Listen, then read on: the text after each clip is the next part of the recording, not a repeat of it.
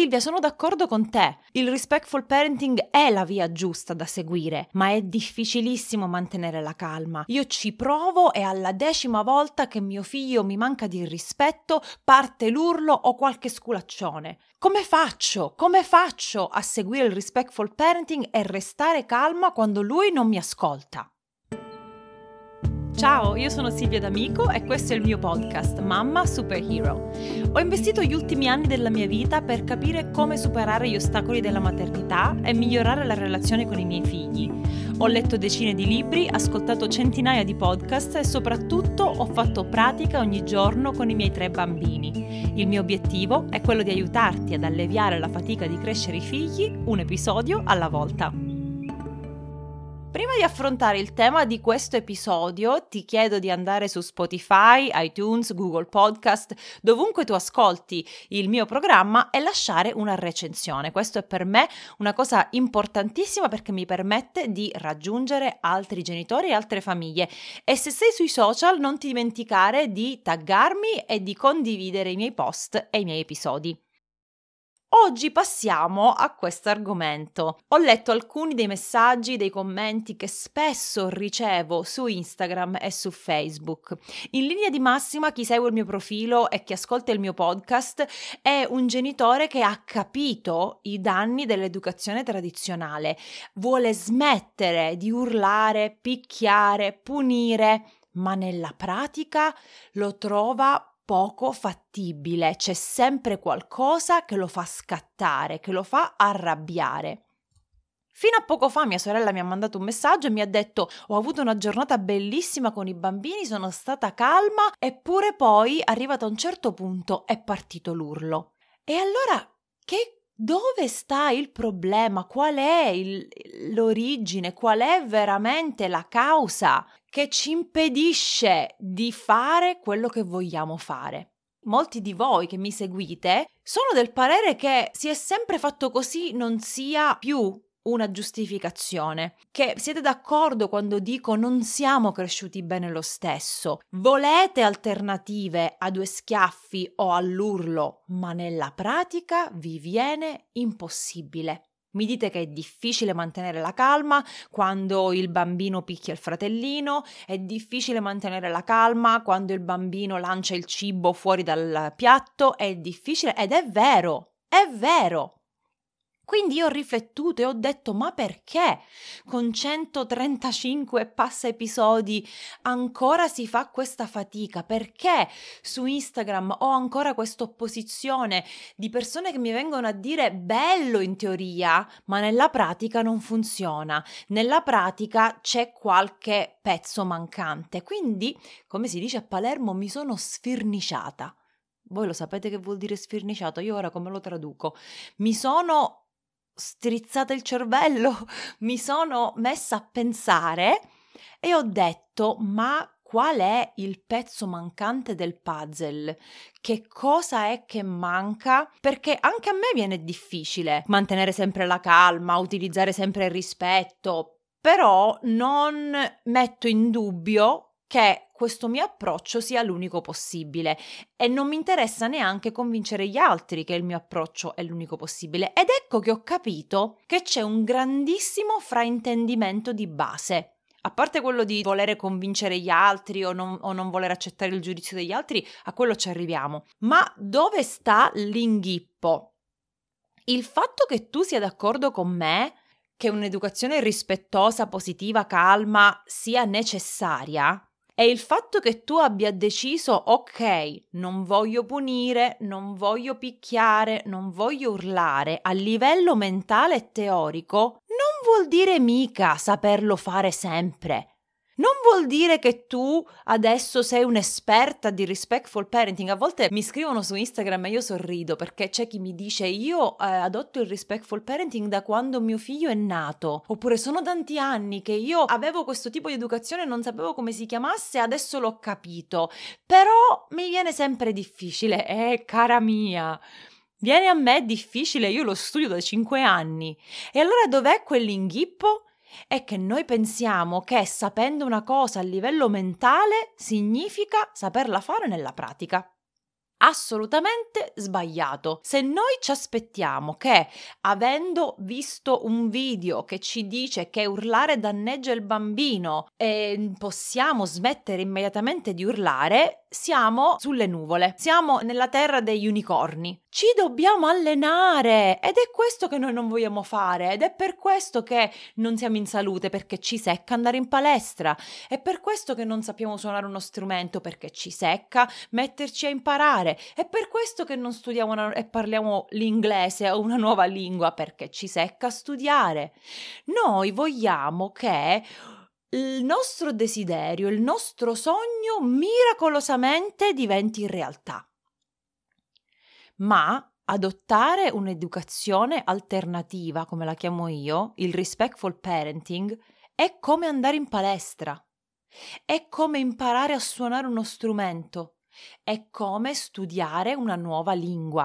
Non è che il primo giorno tu pigli e diventi esperto, non è che il primo giorno che ti presenti in palestra puoi prendere un peso da 100 kg e farti bicipiti. No! Non è che se dici voglio imparare a suonare la chitarra, il pianoforte, il violino, il giorno dopo sei un musicista da concerto. Non è che se dici voglio imparare l'inglese perché l'inglese è una lingua importante che si parla in tutto il mondo. Ok, prima lezione. Ah no, l'inglese non lo, non lo so, non lo, non lo so imparare, non lo so parlare il primo giorno non sarai bravo e lo dobbiamo accettare. Bisogna avere pazienza con se stessi e con gli altri, bisogna accettare che all'inizio sbaglieremo. Ma noi no, noi non vogliamo sbagliare perché che figura ci faccio? Perdo la faccia. Se sbaglio subito all'inizio, che cosa mi applico a fare? Non ne sono capace. Non sono in grado. Non solo sbaglierai all'inizio, ma forse sbaglierai anche dopo due anni. Forse sbaglierai anche dopo cinque anni. Forse non raggiungerai mai il livello che ti aspetti. Può essere che suoni la chitarra, ma questo significa che puoi andare a fare un concerto? No. Può essere che parli l'inglese, ti fai capire da un americano, da, da un uh, britannico, ma questo significa che puoi fare l'interprete? No.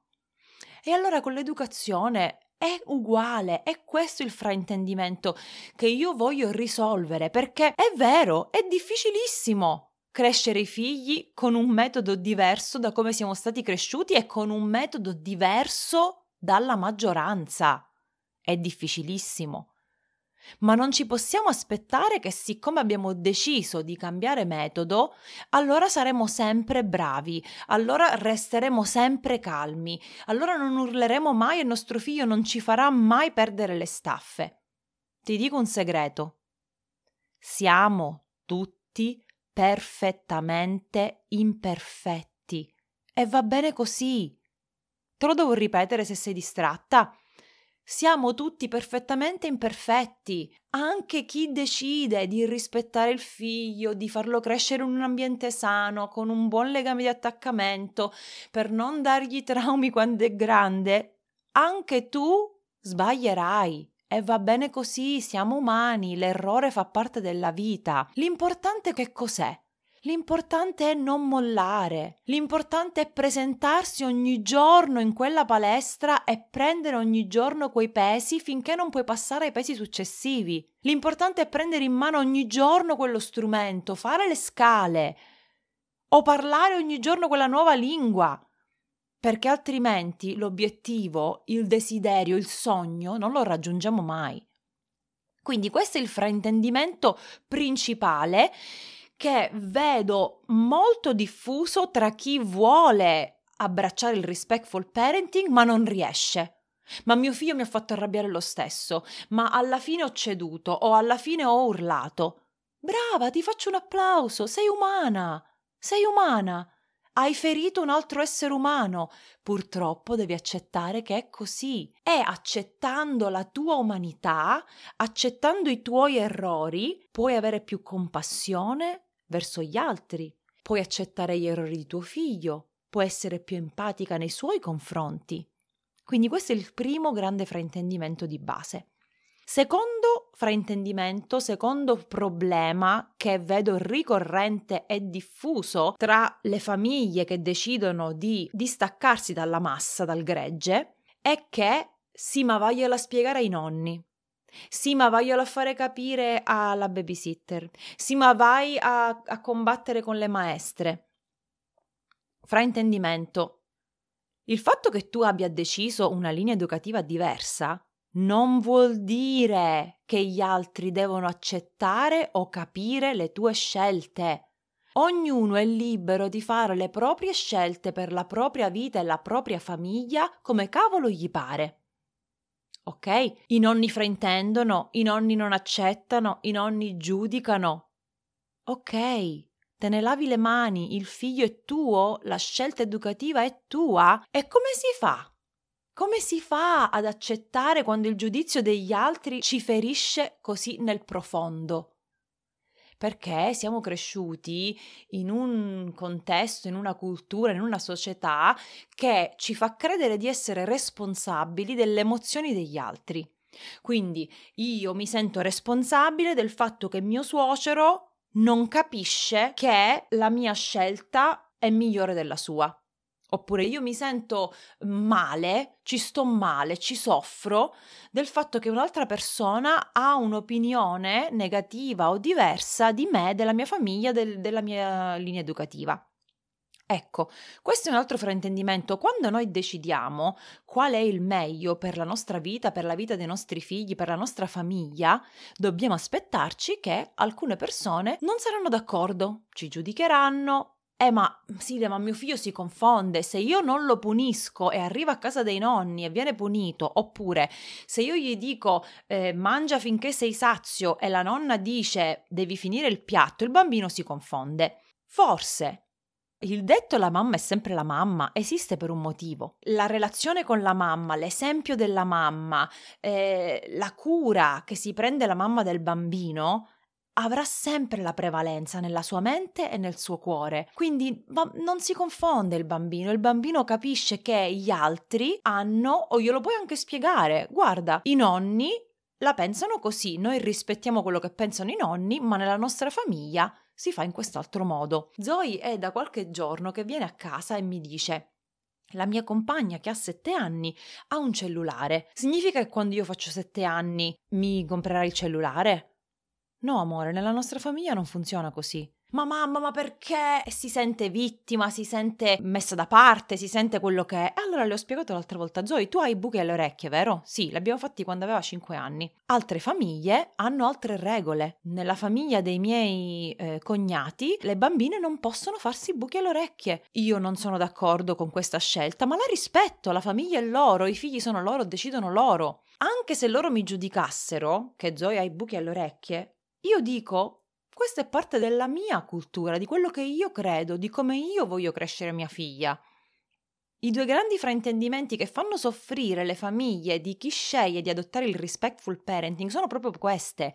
Il primo fraintendimento è che una volta intrapresa questa via tu devi essere perfetta e non puoi sbagliare mai e non puoi urlare mai, non sarai mai perfetta. Se cerchi la perfezione abbandona questo metodo perché fallirai sempre fallirai, ti sentirai in colpa e continuerai questa fustigazione, questo ciclo tremendo. Il secondo fraintendimento è che gli altri debbano accettare e condividere le nostre scelte. E sul giudizio degli altri ho fatto tantissimi altri episodi, potete poi andarli a cercare, adesso non mi ricordo i numeri, ma come gestire i nonni, il disaccordo con i genitori, eh, come spiegare la linea educativa agli altri. Se cerchi questi titoli su Google o sul mio blog, sicuramente troverai gli episodi corrispondenti. Ma è una pazzia credere che la gente intorno a noi debba per forza necessariamente essere d'accordo con le nostre scelte, ma non solo in materia educativa e di crescita dei figli, ma con tutto. E quanto siamo noi condizionati, pur essendo adulti, pur avendo la nostra stessa famiglia, a fare felici i nostri genitori, a fare felici le persone che ci circondano e quante scelte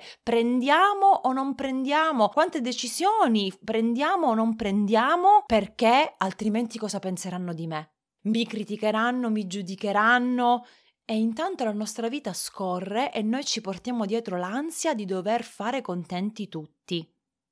No, ti voglio liberare da questa ansia, da questo stress. Ci sarà sempre qualcuno che non è d'accordo con te, tu puoi portare avanti la tua scelta con sicurezza, con fiducia, perché l'hai presa in modo informato, non perché tutti fanno così, allora faccio io così. No, se io scelgo di uscire dal gregge, se io esco fuori dalla massa e faccio qualcosa di diverso, perché so che è la scelta migliore per me e per la mia famiglia, devo avere il mio perché, devo saperlo spiegare, devo, devo, esserne convinta, senza per questo giudicare o attaccare gli altri che restano nel gregge.